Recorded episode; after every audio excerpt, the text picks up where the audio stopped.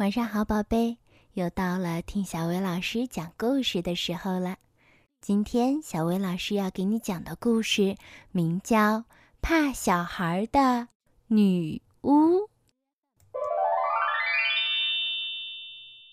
外面的天色慢慢亮了起来，清晨的第一缕阳光透过小小的屋顶天窗照射进来。该上床睡觉了。妈妈说：“可是小女巫却非常担心。她说：‘我好害怕，肯定有个小孩藏在床的下面。’我的乖莫娜，妈妈说：‘世界上根本就没有小孩呀，他们只是有人想象出来吓唬你的。放心啦，我们这个阁楼上真的没有小孩哦。’”尽管如此，莫娜还是非常害怕。她多么舍不得妈妈离开呀！可是妈妈给她盖好被子，说了声晚安，就出去了。莫娜担心地看着四周，如果现在真的有小孩出现，那可怎么办呀？而且还是连妈妈都根本没有见过的小孩呢？那儿。就在靠垫后面，那难道不是眼睛吗？或者在这儿，在沙发椅旁边，肯定过不了多久，满屋子都是小孩了。莫娜一想到这些，心里怕怕的，赶紧躲进了被窝里。不知什么时候，莫娜闭上眼睛，进入了梦乡。金色的阳光照进来。窗外，小鸟在花园里唱歌。可是，忽然从地板下传出了可怕的嘎吱声。莫娜被响声惊醒了，她惊恐地看着通向楼下房间的地板盖慢慢打开了，然后一个小孩的脑袋从地板下冒了出来，接着另一个小孩也探出脑袋来了。呼！莫娜害怕的叫出声来，两个小孩也都惊恐的叫了起来。啊！地板盖砰的一声撞到了墙上，可怜的莫娜吓得一动也不敢动。过了好一会儿，她才鼓足勇气来到打开的地板盖旁边。她小心翼翼地朝下面看了看，在那儿真的有两个人类的小孩儿。一个男孩和一个女孩，他们也正在仰着头向上面看呢。莫娜还没来得及开口说话，全身就已经湿透了。男孩用喷水枪把他喷了个正着。呼！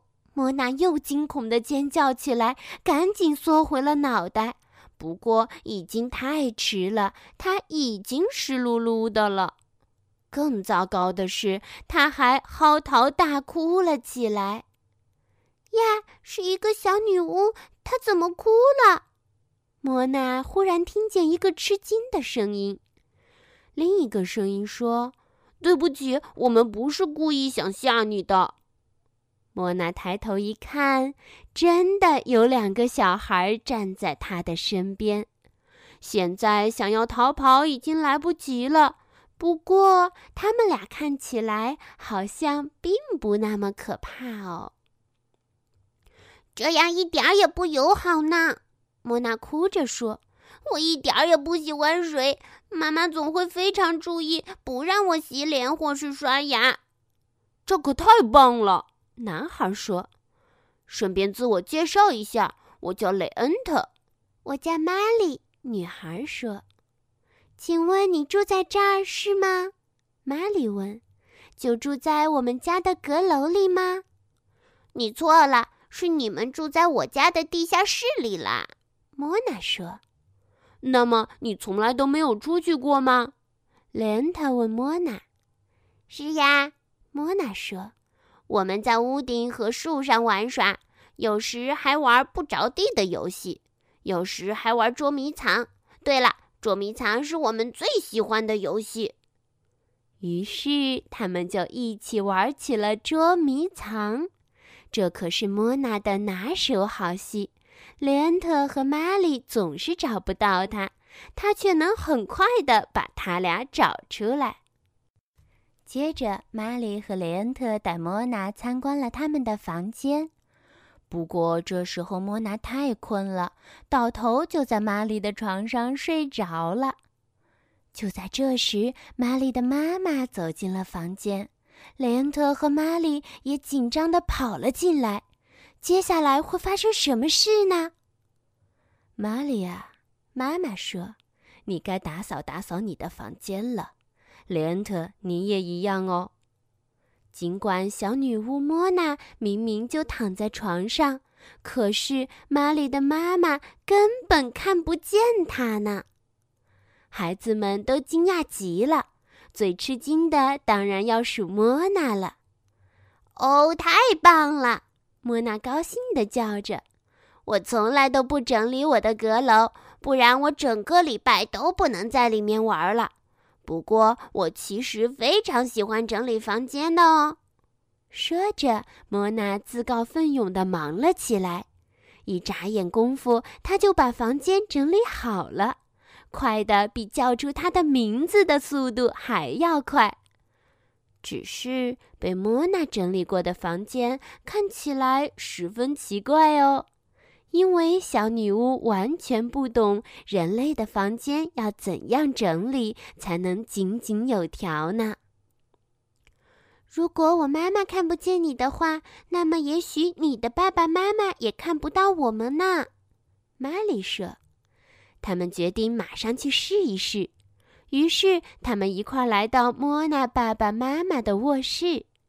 莫娜的爸爸现在不在家，他正去探望莫娜的叔叔了。叔叔也是一个巫师，住在一座城堡里。我的乖莫娜，你醒了呀！女巫妈妈惊讶地说：“你来这儿做什么呢？”嘿，他果然看不见雷恩特和玛丽，也听不见他们的声音，尽管他俩正在咯咯的笑。嗯，我刚睡醒，只是想看看妈妈在不在这儿。莫娜对妈妈说：“不过我马上就接着睡觉去了。”淘气的莫娜才不会马上去睡觉呢。他们在花园里的树上又玩了一会儿不着地的游戏。一直玩到莫娜困得几乎要从树枝上掉下来，雷恩特和玛丽才把莫娜带回到阁楼上。雷恩特说：“我觉得阁楼上住着一个小女巫也不是件坏事哦。”玛丽很赞同的点了点头。莫娜打着呵欠说。我觉得在地下室住着两个人类的小孩也很棒哦。嗯 说完，他们一起哈哈大笑了起来。现在，莫娜再也不害怕睡觉了。他开心地把手脚舒展开来，原来睡觉可以这么舒服呀！渐渐的，他静静地睡着了。因为有莲特和玛丽保护着他，他慢慢进入了梦乡，梦见了人类的小孩们。这可是莫娜头一次睡觉没有噩梦哦。好啦，今天的故事就到这儿啦。要想收听更多好听的睡前故事，就来关注微信公众号“小薇老师讲晚安故事”。小薇老师在这里等你哦，晚安，宝贝。